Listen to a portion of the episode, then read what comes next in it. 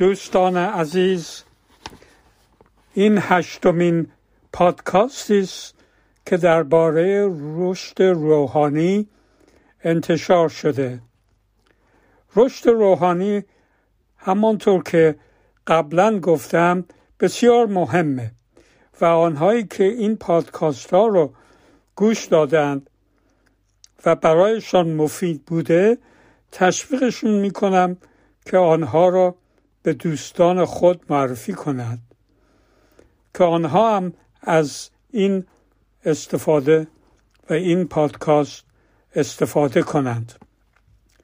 همونطور که قبلا توضیح دادم طرز استفاده صحیح این پادکاست ها این است که اول آن را از سر تا آخر یک جا گوش بدهید.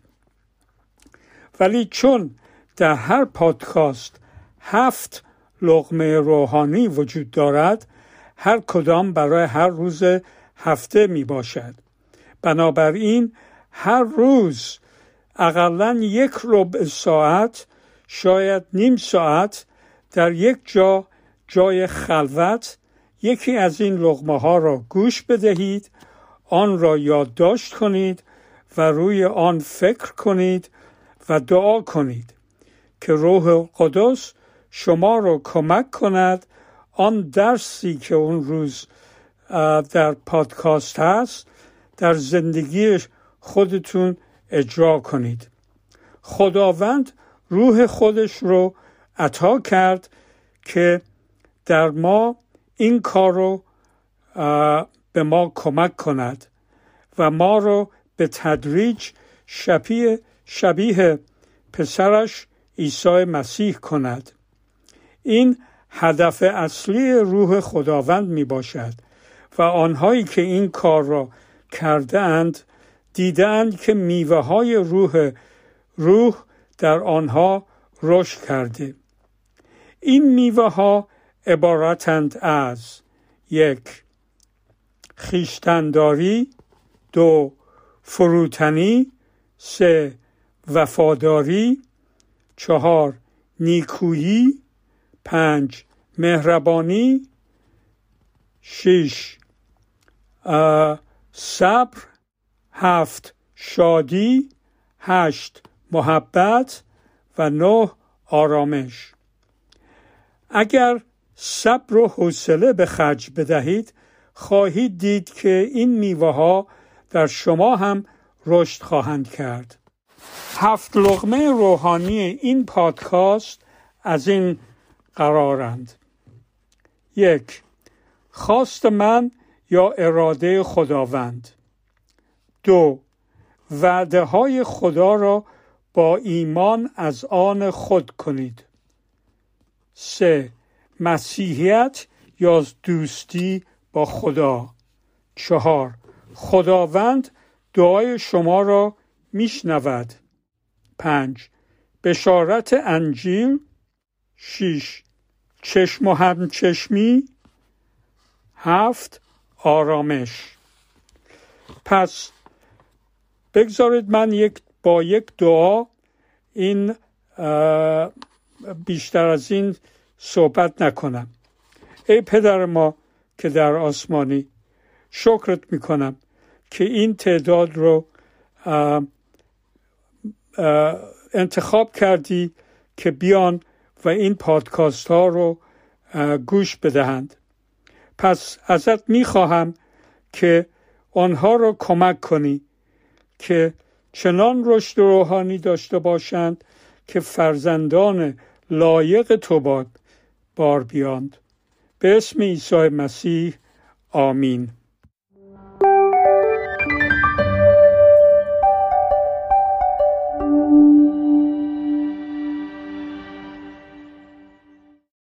مزمون نویس در مزمون 119 آیه 49 به خداوند اینطور میگه. وعدههایی را که به این بنده داده ای به یاد آور زیرا آنها به من امید دادند. حتی در انگام سختی آرامش داشتم زیرا وعده تو به من زندگی میبخشد. در اینجا مزمون نویس به خداوند اینطور میگه به یاد آور وعده هایی را که به بندت داده ای. منظور مضمون نویس این نیست که خدا وعده های خودش رو فراموش کرده. منظور بلکه منظورش اینه که میگه آنچه به من وعده دادی باور دارم ایمان دارم. این وعده هاست که به من امید داده. در واقع مضمون نویس از خدا چکی رو توسط این وعده ها دریافت کرده که منتظر اون رو نقد بکنه. وعدهای زیادی در کلام خداوند به ما داده شده که من و شما باید با ایمان اونها رو از آن خودمون بکنیم نقدشون کنیم. وعدهای خدا فقط برای آسمان نیست بلکه بیشتر وعده برای زندگی زمینی ماست. توجه کنید مضمون نویس در آیه 49 چه, چه چیزی رو میگه؟ او میگه وعده ای را که به این بنده دادی به یاد آور. او وعده خدا رو در شرایط مخصوصی به یاد میاره و اون رو از آن خودش می‌دونه. عیسی مسیح اینطور میفرماید در دعای ربانی فرمود اراده تو چنانچه چنانکه در آسمان است بر زمین نیست کرده شود. ما بر حسب ایمان به کلام خدا نجات پیدا کردیم. که فرمود اگر در قلب خودت ایمان بیاری که مسیح خداونده و به زبان خودت اعتراف کنی نجات خواهی یافت. به همین ترتیب ما باید به همین صورت به وعده های دیگر خداوند ایمان داشته باشیم تا اونها رو از آن خودمون بکنیم. در وقت ضعف وعده قوت رو دریافت کردیم. در وقت بیماری وعده شفا رو داریم. در وقت تصمیم گیری وعده حکمت رو داریم. بنابراین توجه به ایمانی که در قلب ما وجود داره بسیار مهمه به این وعده ها رولقدس با شنیدن دعای ما و ایمانی که به وعده های خدا در دعا نشون میدیم اون وعده رو در زندگی ما عملی. ایمان به وعده های خدا باعث میشه ما امید داشته باشیم. مضمون نویس اینطور میگه وعده های تو به من امید میبخشد. در یک آزمایشگاه دوازده موش رو در ظرف شیشهای پر از آب قرار دادن. موشا در آب برای اینکه زنده بمونن تقلا می‌کردن. بعد از گذشت دو دقیقه شش موش رو از آب بیرون آوردن. ولی شش موش دیگه در آب موندن تا اینکه اونها بعد از سه دقیقه از تقلا کردن خسته شدن و در نتیجه یک به یک به زیر آب فرو رفتن. در مرحله دوم آزمایش شش موشی رو که زودتر از آب گرفته بودن دوباره به آب انداختن. این بار موشها بر روی آب 15 دقیقه دوام آوردن. و انگار یک نیروی باعث می شد که برای زنده موندن بیشتر تقلا کنند. آن نیروی امید بود. چون بار اول کسی اونها را از غرق شدن نجات داده بود امید داشتند که این بار هم اونها را نجات بده. ایمان به انجام وعده خدا امید حقیقیه که ایمان داریم خدا مددکاری است که در تنگی ها فورا یافت میشه. وعده خدا به ما آرامش میده. مضمون نویس در آیه پنجا میگه هنگام حتی در هنگام سختی آرامش داشتم. زیرا وعده تو به من زندگی میبخشد. وعده خدا به ما یادآوری می‌کنه که خدا ما رو فراموش نکرده. او ما رو دوست داره. حتی وقتی مصیبتی بر ما اتفاق میفته او با ما خواهد بود و می‌دونیم این پایان کار نیست. باید بدونیم که وعده خدا مخصوص برای مشکلات زندگی و زمانهای طاقت فرساست در آیه پنجام از مونویس از مصیبت خودش صحبت می‌کنه. من نمی‌دونم مصیبت چی بود. شاید از دست دادن عزیزی بوده شاید شکستی بوده. اما هرچی که بوده خدا او رو تسلی و آرامش داده. اگر مزمور نویس به انجام وعده های خدا قبل از مصلوب شدن عیسی مسیح اینطور ایمان داشت ما بعد از صلیب مسیح چقدر باید بیشتر ایمان داشته باشیم؟ در رومیان باب 8 آیه 28 میفرماید هر مصیبت هر سختی هر ناملایمتی برای خیریت فرزندانش خدا قادر اون رو برای خیریت اونها به کار بگیره. در آیه پنجام از مونویس اینطور میگه کلامت باعث تسلی من شد. در جاهای مختلف کتاب مقدس از قدرت کلام در زندگی ما صحبت می‌کنه. در مزمون 119 آیه 105 اینطور میگه کلام تو چراغ راهنمای من است نوری است که راه را پیش پایم روشن می‌سازد. در مزمون 107 آیه 20 اینطور میگه کلام او آنها را شفا بخشید و از هلاکت نجات داد. کلام خداوند قدرت شفا داره. پس چقدر لازم و ضروریه که ما به وعده های خود خدا اهمیت بدیم اونها رو باور کنیم ایمان داشته باشیم و در زندگیمون به کار بگیریم. چقدر ضروریه که ما شاگردان کلام باشیم چون وعده های خدا در کلام زنده اوست. بنابراین خواننده کلام باشید. اجازه بدیم کلام خدا ما رو بخونه. به کلام خدا ایمان داشته باشیم. از کلام خدا اطاعت کنیم و اون را به دیگران در میان بگذاریم. آمین.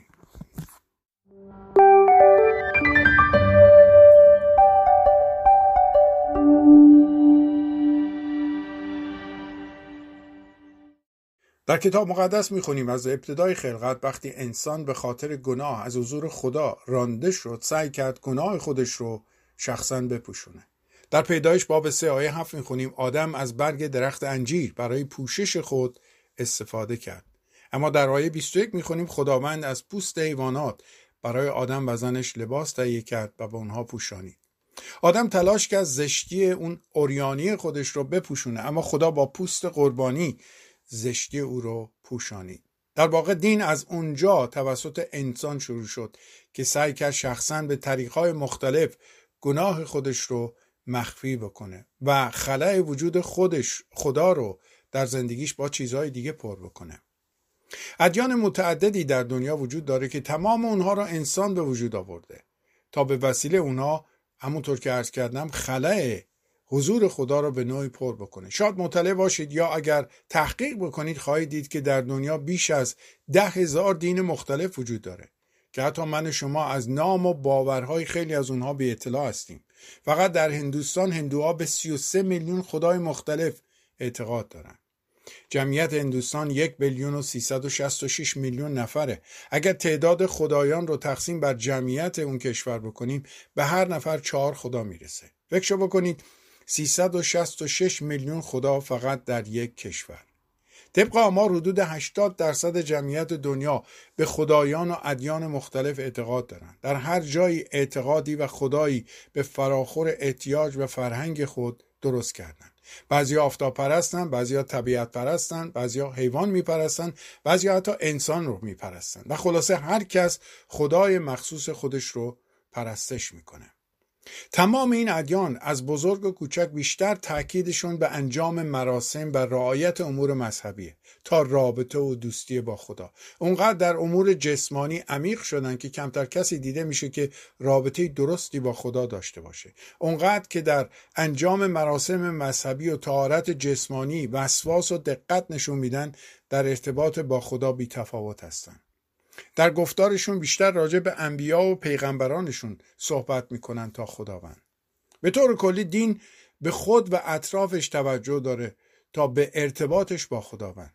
اونقدر برای خودش مسائل دینی رو درست کرده که اینا مانند پیله خودش رو در اونها زندانی از اونجایی که در ذات انسانی که دین سازی بکنه این خطر وجود داره که از مسیحیت هم دین ساخته بشه که بیشتر سرگرم مراسم و برگزاری جلسات و خدمات متفاوت باشیم تا ارتباط با خداوند.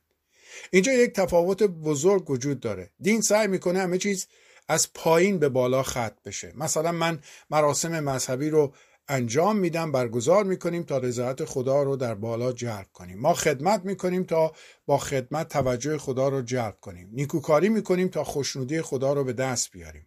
اما در مسیحیت همه چیز از بالا به پایینه. به این ترتیب که چون رضایت خدا توسط عیسی مسیح جلب شده ما او رو پرستش می‌کنیم. چون می‌دانیم خدا در مسیح چه خدمت بزرگی به ما کرده دیگران رو خدمت می‌کنیم.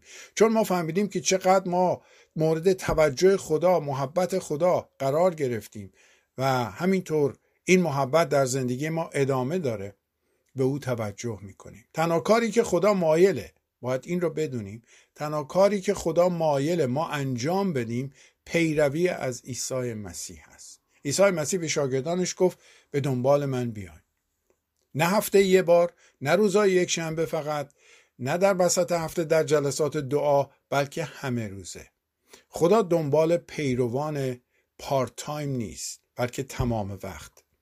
برای پیروی عیسی مسیح برای ارتباط با او هر مسیحی به سه چیز مهم نیاز داره. این سه چیز دل بخواهی نیست بلکه ضروریه. برای پیروی مسیح ضروریه. اول کلام خداونده دوم دعا و سوم مشارکته. در این صورت مسیحیان مسیجی خواهیم شد. اصطلاح بسیجی رو حتما شنیدید. در مسیحیت هم اگر سه چیز در زندگی ما نباشه مسیجی خواهیم شد. تمرکز روی جلسات و مقررات و آین مذهبی خواهد بود تا خود خداوند. متاسفانه هزاران نفر مسیجی در دعا کردن و در کلام خوندن کلام خدا و مشارکت داشتن با یکدیگر قفلت می‌کنن و با بهانه اونها معمولا کار و وقت کمه. مسلمه که ما باید کار کنیم تا بتونیم زندگی کنیم. اما مشکل وقتی شروع میشه که بیشتر مردم زندگی می‌کنن تا کار کنن.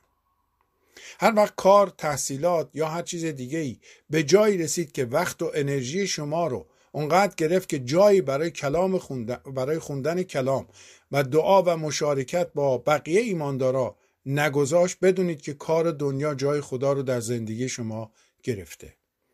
باید خدا رو در اول لیست خود قرار بدیم تا همه امور زندگی ما به نظم و ترتیب در بیاد. عیسی مسیح فرمود اول ملکوت خدا را بطلبید و در پی انجام اراده او باشید. آنگاه همه اینها نیز به شما عطا خواهد شد. همه اینها گفته شد تا این نکته مهم رو ما نتیجه بگیریم. مسیحیت یعنی دوستی با خدا و دوستی با خدا یعنی ارتباط صمیمی با عیسی مسیح به طور روزانه. اگر از شما سوال بشه آیا با خدا دوست هستید؟ ممکنه پاسخ شما مثبت باشه. وقتی کسی با کسی صمیمی باشه با دوستش صمیمی باشه نامه های رو می‌خونه و پاسخ میده. مشتاق دیدن او خواهد بود. با او مشا... دوست داره که او رو مشارکت با او مشارکت داشته باشه. کتاب مقدس نامه های دوستانه خداوند ماست و دعای ما پاسخ صمیمانه ما به اوست و مشارکت ما در کلیسا برای حضور این دوست در جمعه. پس این رو به خاطر داشته باشیم که آیا ما پیروان عیسی مسیح هستیم یا اینکه مسیحی هستیم. امروز راجع به این دعا کنیم و از خداوند بخوایم ما رو کمک بکنه. در دوستی با او صمیمیت با او هر روز با او در ارتباط باشیم و او رو شکرگزاری بکنیم. آمین.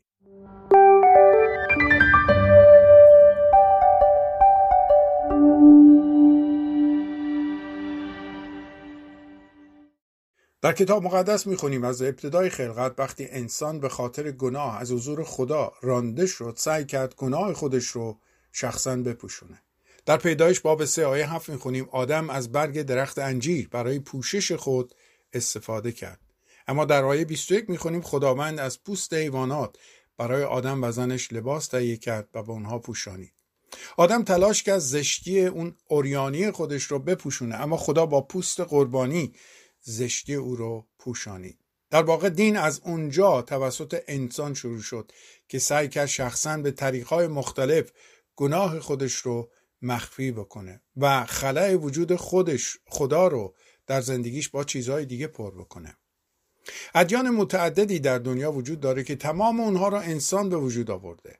تا به وسیله اونها همونطور که عرض کردم خلای حضور خدا را به نوعی پر بکنه شاید مطلع باشید یا اگر تحقیق بکنید خواهید دید که در دنیا بیش از ده هزار دین مختلف وجود داره که حتی من شما از نام و باورهای خیلی از اونها به اطلاع هستیم. فقط در هندوستان هندوها به 33 میلیون خدای مختلف اعتقاد دارند جمعیت هندوستان یک بیلیون و 366 میلیون نفره. اگر تعداد خدایان رو تقسیم بر جمعیت اون کشور بکنیم به هر نفر چهار خدا می‌رسه. فکر بکنید 366 میلیون خدا فقط در یک کشور. طبق آمار حدود 80 درصد جمعیت دنیا به خدایان و ادیان مختلف اعتقاد دارند. در هر جایی اعتقادی و خدایی به فراخور احتیاج و فرهنگ خود درست کردند. بعضی آفتاب پرستن بعضی طبیعت پرستن بعضی حیوان میپرستن بعضی حتی انسان رو میپرستن و خلاصه هر کس خدای مخصوص خودش رو پرستش می‌کنه. تمام این ادیان از بزرگ و کوچک بیشتر تاکیدشون به انجام مراسم و رعایت امور مذهبیه تا رابطه و دوستی با خدا. اونقدر در امور جسمانی عمیق شدن که کمتر کسی دیده میشه که رابطه درستی با خدا داشته باشه. اونقدر که در انجام مراسم مذهبی و تهارت جسمانی وسواس و دقت نشون میدن در ارتباط با خدا بی تفاوت هستن. در گفتارشون بیشتر راجع به انبیا و پیغمبرانشون صحبت می‌کنن تا خداوند. به طور کلی دین به خود و اطرافش توجه داره تا به ارتباطش با خداوند. اونقدر برای خودش مسائل دینی رو درست کرده که اینا مانند پیله خودش رو در اونها زندانی از اونجایی که در ذات انسانی که دین سازی بکنه این خطر وجود داره که از مسیحیت هم دین ساخته بشه که بیشتر سرگرم مراسم و برگزاری جلسات و خدمات متفاوت باشیم تا ارتباط با خداوند اینجا یک تفاوت بزرگ وجود داره. دین سعی می‌کنه همه چیز از پایین به بالا خط بشه. مثلا من مراسم مذهبی رو انجام میدم برگزار می‌کنیم تا رضایت خدا رو در بالا جلب کنیم. ما خدمت می‌کنیم تا با خدمت توجه خدا رو جلب کنیم. نیکوکاری می‌کنیم تا خوشنودی خدا رو به دست بیاریم. اما در مسیحیت همه چیز از بالا به پایینه. به این ترتیب که چون رضایت خدا توسط عیسی مسیح جلب شده ما او رو پرستش می‌کنیم. چون می‌دانیم خدا در مسیح چه خدمت بزرگی به ما کرده دیگران رو خدمت می‌کنیم.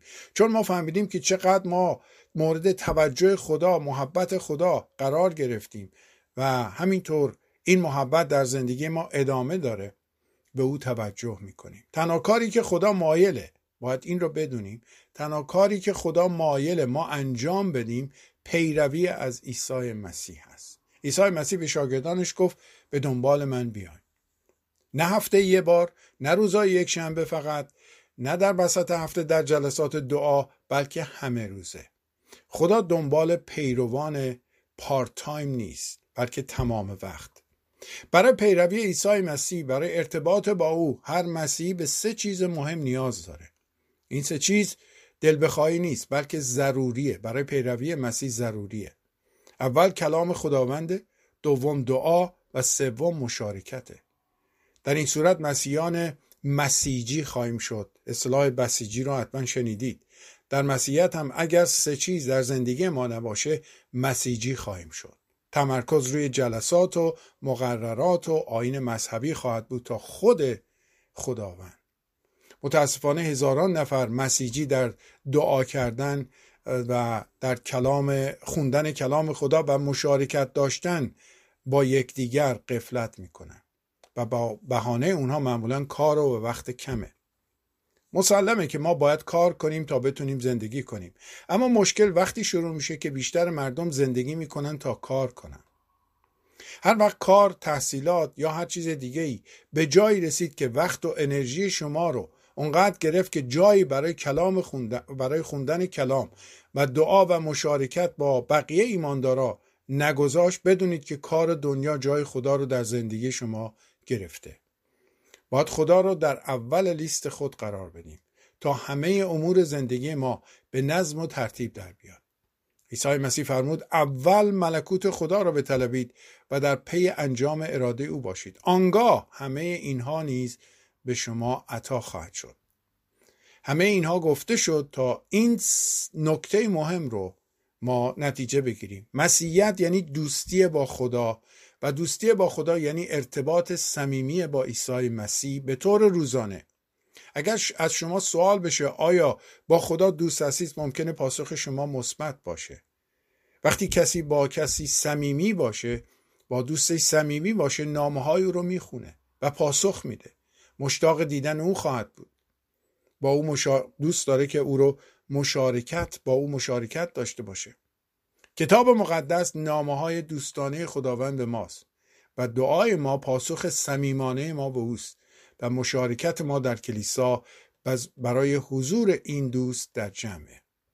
پس این رو به خاطر داشته باشیم که آیا ما پیروان عیسی مسیح هستیم یا اینکه مسیحی هستیم. امروز راجع به این دعا کنیم و از خداوند بخوایم ما رو کمک بکنه. در دوستی با او صمیمیت با او هر روز با او در ارتباط باشیم و او رو شکرگزاری بکنیم. آمین.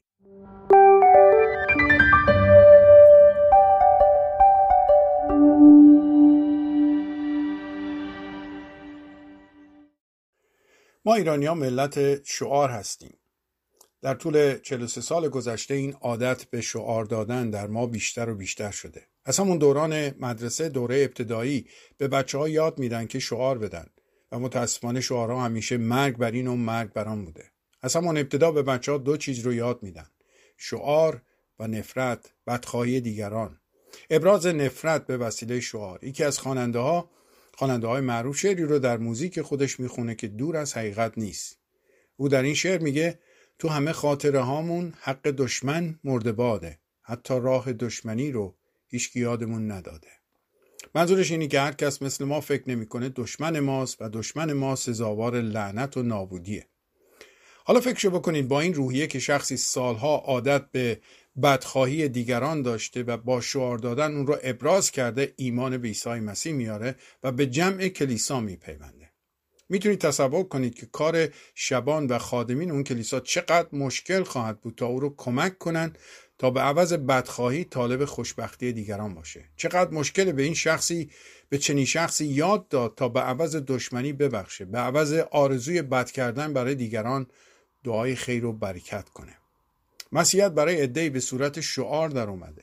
در دعاها از بخشش صحبت می‌کنه اما از برادر و خواهر خودش کینه به دیل می‌گیره.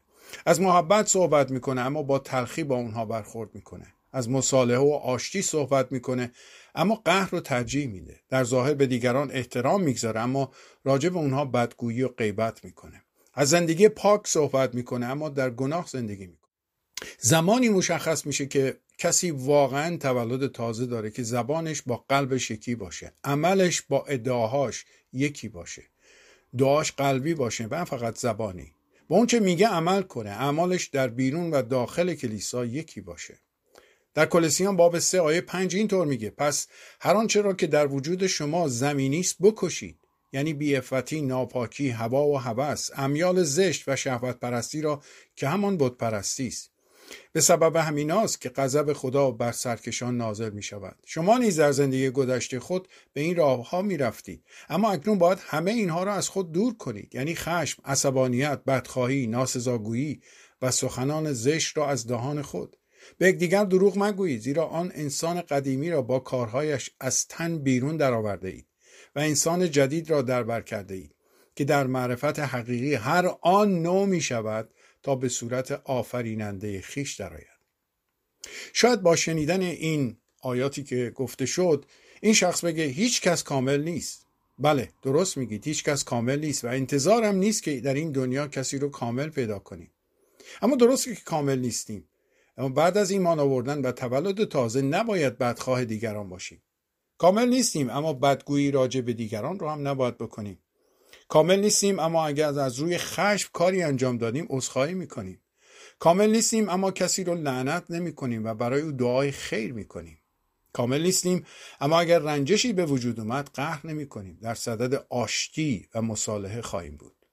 وقتی ایمان میاریم اعمال روح رو انجام میدیم نه خواهش جسم رو. عیسی مسیح در باغ جتسیمانی در آخر دعای خودش در لوقا باب 22 آیه 42 اینطور میگه.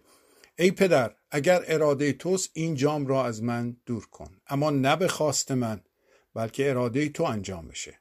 فرمود نه خواست من بلکه اراده تو. و این نمونه برای من و شما در رابطه با دیگران که در هر موردی بگیم نه به خواست من بلکه به اراده تو. اگه ناراحت میشیم به عوض انتقام بگیم خواست تو که بخشش است کرده بشه. اگه میرنجیم به عوض قهر بگیم خواست تو که مصالحه است کرده بشه. اگر خشم می‌گیریم به عوض لعنت بگیم خواست تو که برکت خواستن برای دیگرانه کرده بشه. مسیح بعد از ایمان بعد از ایمان به عیسی مسیح دیگه به خواست خودش عمل نمی‌کنه بلکه فقط به خواست خداوند. عیسی مسیح در متی باب 7 آیه 21 فرمود نه که مرا خداوند خداوند خطاب کند به پادشاهی آسمان وارد خواهد شد. بلکه کسی که اراده پدر آسمانی مرا به انجام برسان پدر آسمانی ما را ببخش. اگر ادعای ایمان کردیم اما مانند بی ایمانان رفتار کردیم. خداوند عزیز کمک کن تا نیت دل ما با اعمالمون یکی بشه. ما را به وسیله روحت ملزم کن تا مانند عیسی مسیح در صدد سعادت و خوشبختی دیگران باشیم. در نام عیسی مسیح.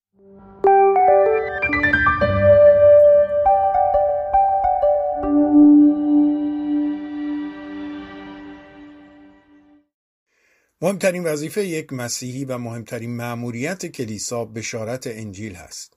عیسی مسیح سه سال اندی با شاگردانش بود و تعلیمات زیادی به اونها داد. اما بعد از قیامش از مردگان و قبل از صعودش به آسمان به شاگردان اینطور میگه پس رفته همه امتها را شاگرد سازید و ایشان را به اسم اب و ابن و روح القدس تعمید دهید و ایشان را تعلیم دهید که همه اموری را که به شما حکم کردم حفظ کنند این مأموریت هر مسیحی و هر کلیساییه که خبر خوش انجیل رو به دیگران برسونه. عیسی مسیح در طول سه سال اونها رو تعلیم داد. اما در آخر تنها چیزی که از اونها خواست بشارت انجیل بود. متاسفانه اکثر مسیحا از این مسئولیت شونه خالی می‌کنن و به بهانه مختلف از بشارت انجیل سر باز میزن ادهی بشارت نمیدن چون مسیحیت برای خودشون هنوز جدی نشده. خودشون از عیسی مسیح پیروی نمی‌کنن پس رغبتی هم به این ندارن که راجع به او با دیگران صحبت کنن. وقتی خودش هنوز محبت مسیح رو تجربه نکرده نمی‌تونه راجع به اون با دیگران صحبت کنه. این عده فکرن مسیحی شدن نه قلبن فکرن یک چیزایی رو در کتاب مقدس قبول دارن اما هیچ وقت اجازه ندادن مسیح وارد قلب و زندگی اونها بشه. عده دیگه بشارت نمیدن چون فکر می‌کنن هنوز اطلاعات کافی ندارن. خوب کتاب مقدس رو میگن نمی‌دونیم. و شاید نتونن پاسخ سوالات دیگران رو بدن. در صورت که برای بشارت دادن قرار نیست کسی استاد کتاب مقدس باشه.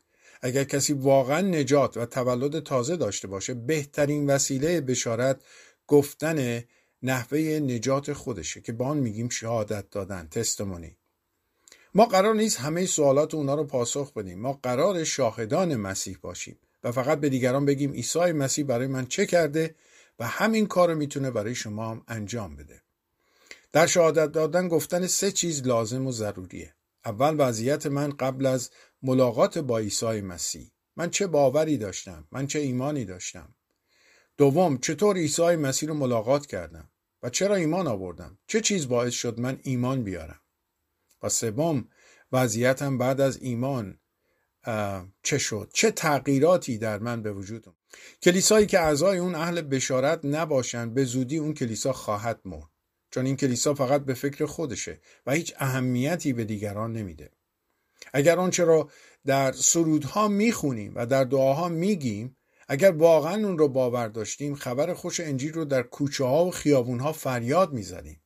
اگر واقعا یوحنا باب سه آیه 16 رو باور داشتیم. خبر انجیل رو به تمام خانواده و به تمام فامیل و دوستان و همه همکاران و همسایه ها گفته بودیم. بعد از شروع ویروس کرونا من می‌دیدم که خیلی از مسیحا به طور جدی نگران فامیل و خانواده هاشون در ایران بودن. دائما هر روز با اونها در تماس بودن و سفارش رعایت پروتکل ها رو به اونها می‌کردن تا مبادا مبتلا بشن. ای کاش مسئله ویروس گناه هم برای این عزیزان همینقدر جدی بود. ویروس کرونا تهدیدیه برای فقط جسم انسان اما ویروس گناه تهدیدیه برای جسم و روح انسان. ویروس گناه قادره شخص رو برای ابد در تاریکی مرگ فرو ببره. تنها واکسن اون خون عیسی مسیحه. عیسی مسیح فرمود من قیامت و حیات هستم. هر که به من ایمان آورد اگر مرده باشد زندگی. اگر این رو باور داشتیم چطور می‌تونیم سکوت کنیم؟ این خبر را از دیگران دریغ کنیم. هیچ عذری برای بشارت ندادن قابل قبول نیست. اخیرا به خاطر قفلت در خرید واکسن و فراگیری ویروس کرونا و مرگ هزاران نفر در ایران دولت و رهبر ایران از طرف مردم ایران و تمام جهان مورد انتقاد قرار گرفته. چون واکسن رو در اختیار مردم قرار ندادن. هر مسیحی و هر کلیسایی که در رسوندن خبر خوش انجیل قفلت کنه همین خیانت و کمداتوی رو به کسانی می... که می‌شناسه می‌کنه. ما که می‌دونیم مرگ و عذاب ابدی در انتظار اوناست چطور می‌تونیم خاموش بمونیم؟ نکته مهم در بشارت اینه که قرار نیست ما اونها رو مسیحی کنیم. وظیفه ما فقط رساندن خبر انجیل به اونهاست. بقیه تصمیم خودشون و کار خداونده. خدا از شما نمی‌پرسه او چرا ایمان نیورد خدا از شما خواهد پرسید چرا خبر خوش انجیل رو به اونها ندادی. خبر انجیل اینه که انسان گناهکاره اما خدا انسان رو دوست داره و نمی‌خواد هیچ کس هلاک بشه. هیچ راه نجاتی جز عیسی مسیح وجود نداره. به همین خاطر مسیح برای گناهان بشر بر روی صلیب مرد تا قرامت گناهان ما رو بپردازه. او در روز سوم از مرگ برخاست و به هر کس که به او ایمان آورد تمام گناهانش رو میبخشه و حیات ابدی رو از او دریافت خواهد. بعد از شنیدن این خبر تصمیم با خود شخصه. اگر ایمان آورد باید خود شخصا از عیسی مسیح دعوت کنه تا وارد زندگی. یادمون نره شما بزرگترین و مهمترین لطف و محبتی که می‌تونید به کسی بکنید اینه که عیسی مسیح رو به عنوان نجات دهنده به اونها معرفی کنید. آیا از گفتن خبر خوش انجیل به عزیزانتون قفلت کردید؟ همین امروز دعا کنید و از روح خدا پر بشید و از او بخواهید که به شما حکمت و شجاعت بدهد تا به, اون بش... به اونها به یکی که اونها بشارت بدید لیستی تهیه کنید و ضمن دعا برای اونها به یکی که اونها تماس بگیرید و بشارت بدید و مطمئن باشید از چنان شادی برخوردار خواهید شد که نمی‌تونید تصور اون رو بکنید چون به وسیله شهادت شما ادهی حیات ابدی رو دریافت کردن ادهی فرزند خدا میشن ادهی از خرافات و تاریکی نجات پیدا می‌کنن و این نقش شما وظیفه شما برای عزیزان و کسانی است که در اطراف شما زندگی می‌کنن. آمین.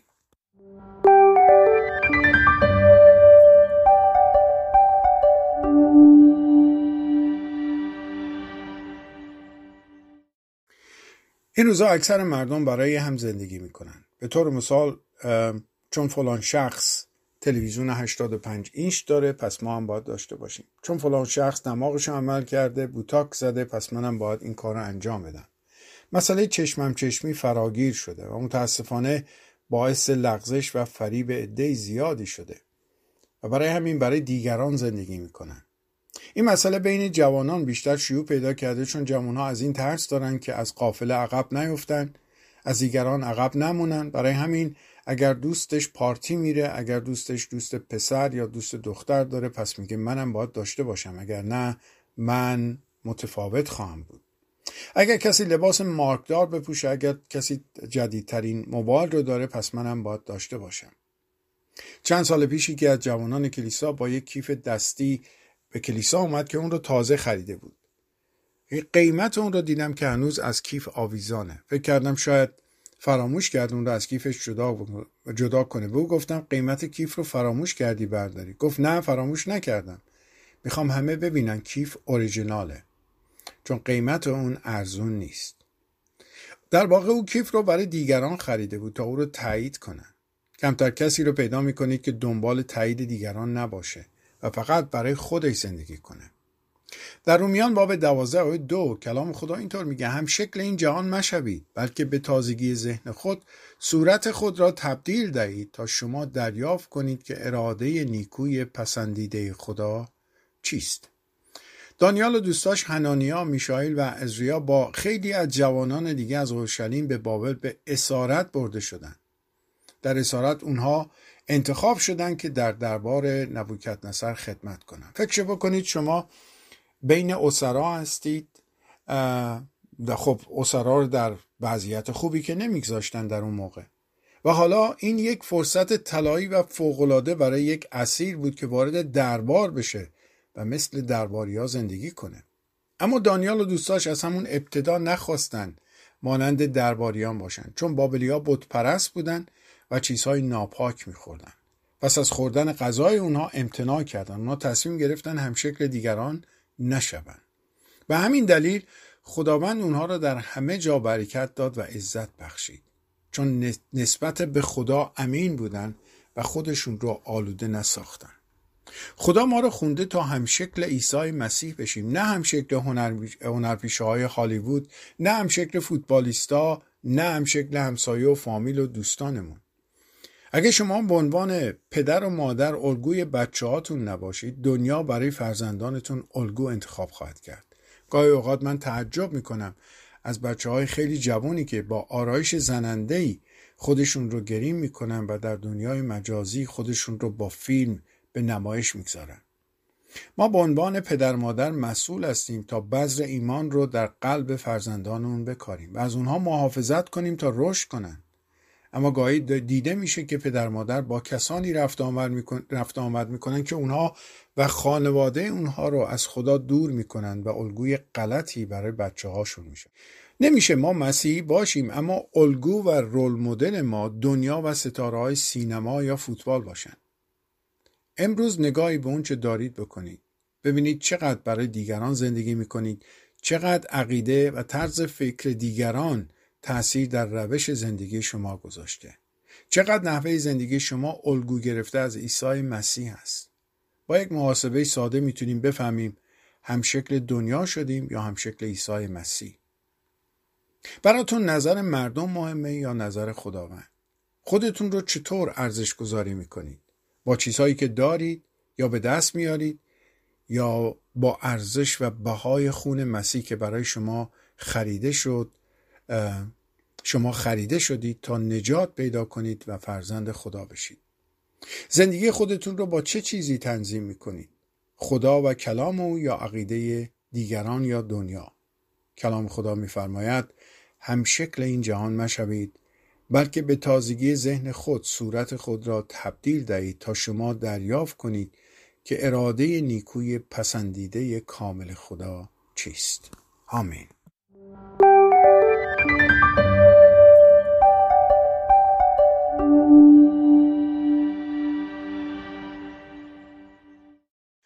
اگر در سوپرمارکت ها قسمت داروها رو نگاه کنید انواع داروهای آرامبخش رو خواهید دید.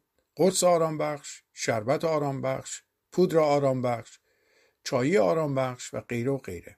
این به خاطر اینه که مردم به دنبال آرامش هستن انسانی که آرامش نداره نمی‌تونه شاد باشه نمی‌تونه خوب بخوابه و به تجرید سلامتی خودش رو از دست میده. آرامش هدیه عیسی مسیحه که با قرص به دست نمیاد. در متا باب 11 آیه 28 او فرمود نزد من بیایید من به شما آرامی خواهم بخشید. برای دریافت آرامش باید نزد عیسی مسیح رفت. نزد عیسی مسیح رفتن با دورا دور ارادت داشتن تفاوت داره. ما با بعضی از همسایه ها ارادت و احوال پرسی دور دورانه داریم. یعنی وقتی همدیگر می‌بینیم دستی به نشانه احترام به هم نشون میدیم. رابطه ادهی هم با عیسی مسیح احترام و ارادت دورادوره. اما عیسی مسیح فرمود بیاید نزد من. من به شما آرامی خواهم بخشید. نزد مسیح رفتن مثل زیارت رفتن امام های از دنیا رفته نیست. چون او زنده است و با شخص زنده باید ارتباط نزدیک داشت. با او باید صحبت کرد و او رو باید وارد زندگیمون بکنیم. عیسی مسیح قبل از مصلوب شدنش به شاگردان خودش فرمود در من بمانید و من نیز در شما میمانم. او در این آیه از تاک و شاخه صحبت می‌کنه. از میوه دادن صحبت. شاخه باید به تنه درخت متصل باشه تا میوه بده تا تازه بمونه. این اتحاد باید دائمی باشه. در نظر بگیرید اگر شاخه ای رو فقط هفته یک بار یا دو بار به تنه وصل کنید بعد اون رو دوباره بکنید تمام هفته جدا از تنه درخت باشه این شاخه از این شاخه نه تنها انتظار میوه نمی‌توان داشت بلکه خشکم خواهد شد. این وضعیت افرادی که در طول هفته با عیسی مسیح که تاک حقیقی است متصل نیستند و فقط روزای یک شنبه خودشون رو متصل می‌کنن و انتظار میوه در زندگی خودشون دارن. عیسی مسیح فرمود در من بمانید و من در شما. در یوحنا باب 14 آیه 27 عیسی مسیح وعده آرامش میده. او میفرماید برای شما آرامشی به جا می‌گذارم. آرامش خود را به شما میدم آنچه من به شما میدم نه چنان است که جهان به شما می‌دهد. دل شما مضطرب و حراسان نبود. ایمانداران وعده آرامش مسیح رو دارن. عیسی مسیح در دریای طوفانی در آرامی کامل به خواب عمیق فرو رفته. در حالی که شاگردانش ترسیده بودند او در زندگی روزمره از آرامش خدا از خدای پدر برخوردار بود.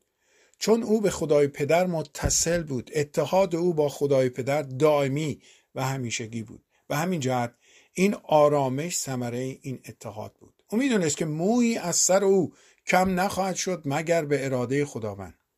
آرامشی که عیسی مسیح وعده داده با ویروس کرونا از بین نمیره.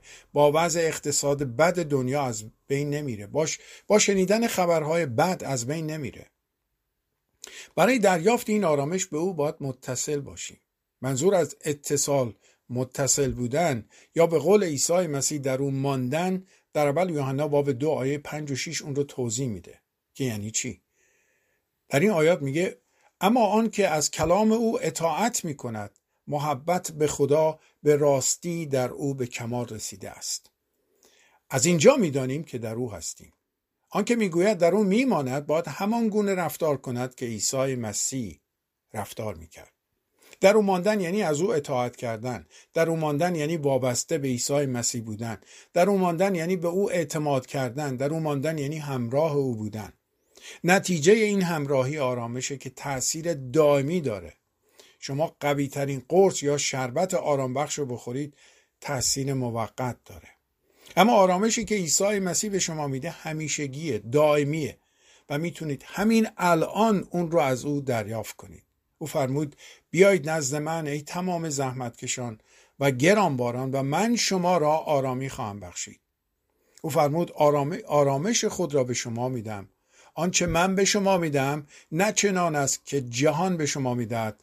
دل شما مضطرب و حراسان نباد عزیزان اگر مایلی از این آرامش برخوردار باشی همین امروز به او نزدیک شو و به نام عیسی مسیح دعا کن.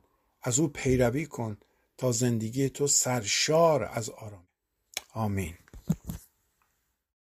خب دوستان عزیز من می‌خواستم هشت نکته در این دو فصل به توجه شما برسونم و بعد می‌گذارم که خودتون شاید بخواید که دوباره این دو فصل را گوش بدید و نکته هایی که من اینجا به آنها اشاره می کنم اونها رو پیدا کنید و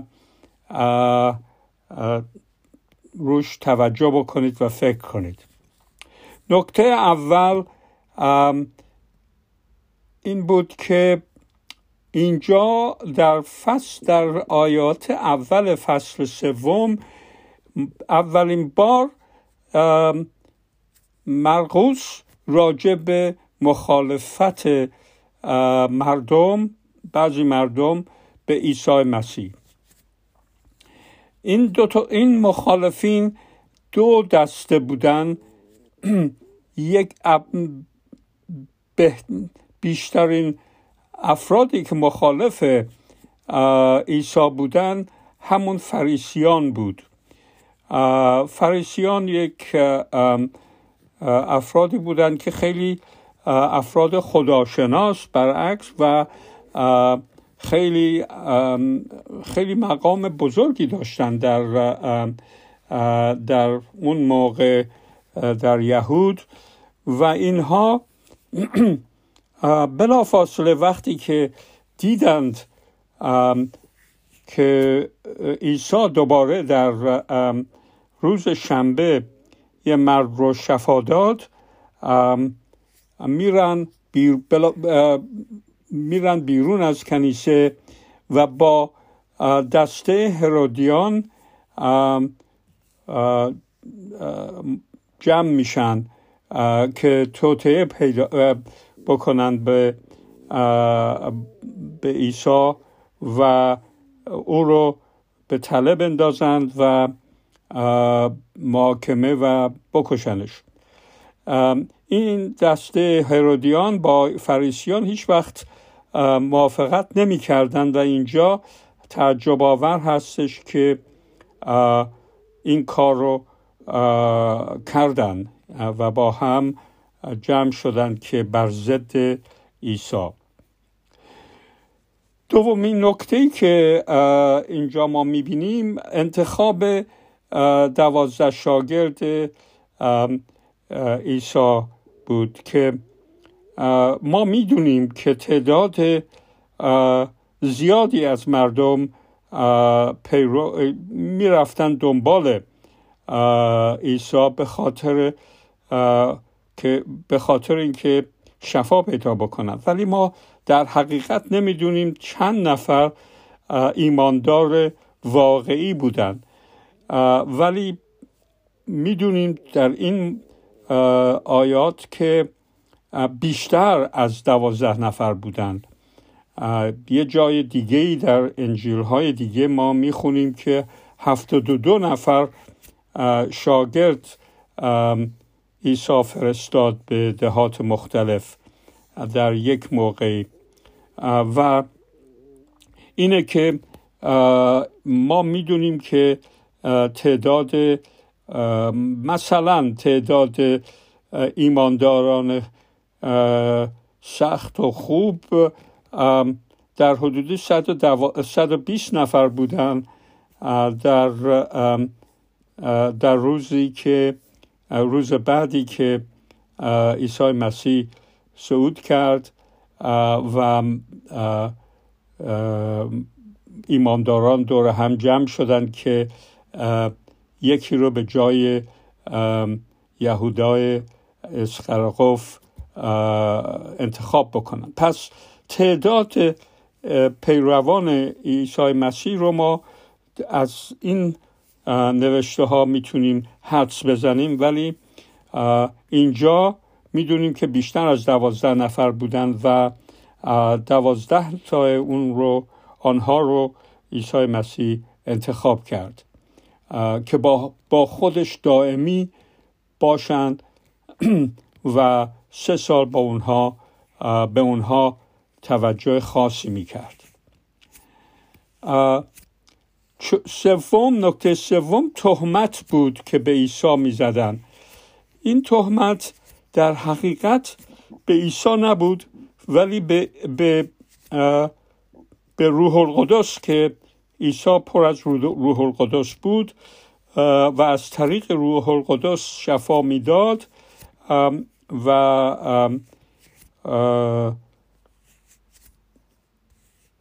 ارواح شریر رو بیرون میانداخت. و هم هم مخالفین او و هم افرادی که از اورشلیم اومده بودند فریسیان این شایع و را انداختند که آره عیسی از طریق شیطان ارواح پلید رو میندازه بیرون. و اگر شما توجه بکنید می‌بینید که عیسی بعد از اینکه با اینها صحبت کرد میگه که شما اگر به روح القدس تهمت بزنید این گناه شما, شما نمی‌تونید بخشیده بشید. چون گناه خیلی بزرگی هست. حتی به من یعنی عیسی می‌تونید تهمت بزنید و گناهتون چیز میشه. می‌تونید بخشیده, بخشیده بشید ولی نه به روح القدس. پس این نکته خیلی بزرگی هست. نکته چهارم چهارم این بودش که ما اینجا می‌بینیم که شایعاتی که درباره عیسی دور داشت میگشت که او چیز هست خل شده و و دیوانه شده. و حتی برادران فامیلای عیسی مثل که اینو باور کرده بودن و اومده بودن به به, جل... به دریاچه جلیل که اونجا عیسی رو ببرن با خودشون به ناصره. می‌دونید که خونه اصلی عیسی ناصره بود. ولی بیشتر جاهایی که می‌رفت و موعظه می‌کرد و شفا می‌داد مردم رو. دورور دریاچه جلیل بود که از ناصره یه فاصله نسبتا زیادی هست. پس وقتی که برادر و خواهرانشون نمی... برادران و خواهرش نمی‌تونن نمی... مادرش نمی‌تونن نمی‌تونستن بیان او رو ببینن از پشت در پیغام میفرستن. اینجا جواب عیسی مسیح خیلی مهمه. چون وقتی که شنیده بود گفت برادرای من و خواهرای من و مادر من در حقیقت اونهایی هستند که به من ایمان دارن و خواسته های من رو اجرا می‌کنن و این جوابش اشاره هست به اونهایی که به او در حقیقت بعد از رفتن به صلیبش یا حتی پیش از اون ایماندار میشن چون اون قدرت رو عیسی داشت که همه ایمانداران رو جزو خانواده خداوند بشماره. و این یه اشاره بزرگی هست برای ما خود ایمانداران چون بلا فاصله که ما ایماندار میشیم ما وارد خانواده خداوند میشیم یعنی برادر خواهر مادر عیسی میشیم. پنجمین نکته اینجا مرقوس راجع به موعظه های و گفته های عیسی چیز می‌کنه تعلیم عیسی اشاره می‌کنه و میگه که عیسی همیشه با حکایت ها و مثل ها در صحبت می‌کرد. هیچ وقت بدون مثل ها و حکایت ها صحبت های دیگه نمی کرد و تعلیم های دیگه نمی‌داد. و دلیلش هم اینجا براتون نوشته شده. ولی ما باید روی این حکایت ها و مثل ها یه خود تمرکز بکنیم. اولا این حکایت کشاورز و بذر افشانی خیلی مهمه. چون اولین حکایتی هستش که خود عیسی مسیح شهر میده اون رو و به شاگردانش البته و بقیه مسئله ها و حکایت ها رو ما می‌بینیم که شرح زیادی توی هیچ کدوم از انجیل ها نیست. این حکایت ها و مسئله ها رو ما باید خودمون روش فکر بکنیم و درک بکنیم که پیغام اصلی آنها چی هست. ولی این یکی راجع به بزرفشانی خیلی عالی هست و بد نیستش که ما روی اون یه خورده تمرکز بکنیم و بیشتر راجع به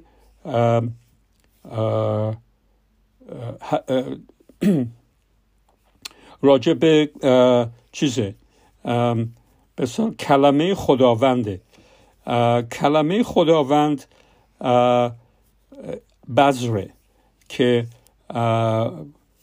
ما یا یکی که اون رو بشارت میده و میگه به مردم این کشاورز هست که بذر رو داره میپاشه.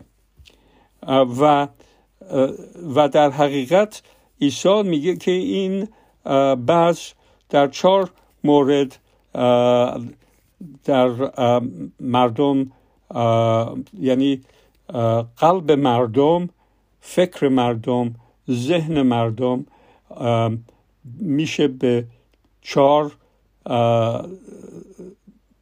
چیز تقسیم کرد.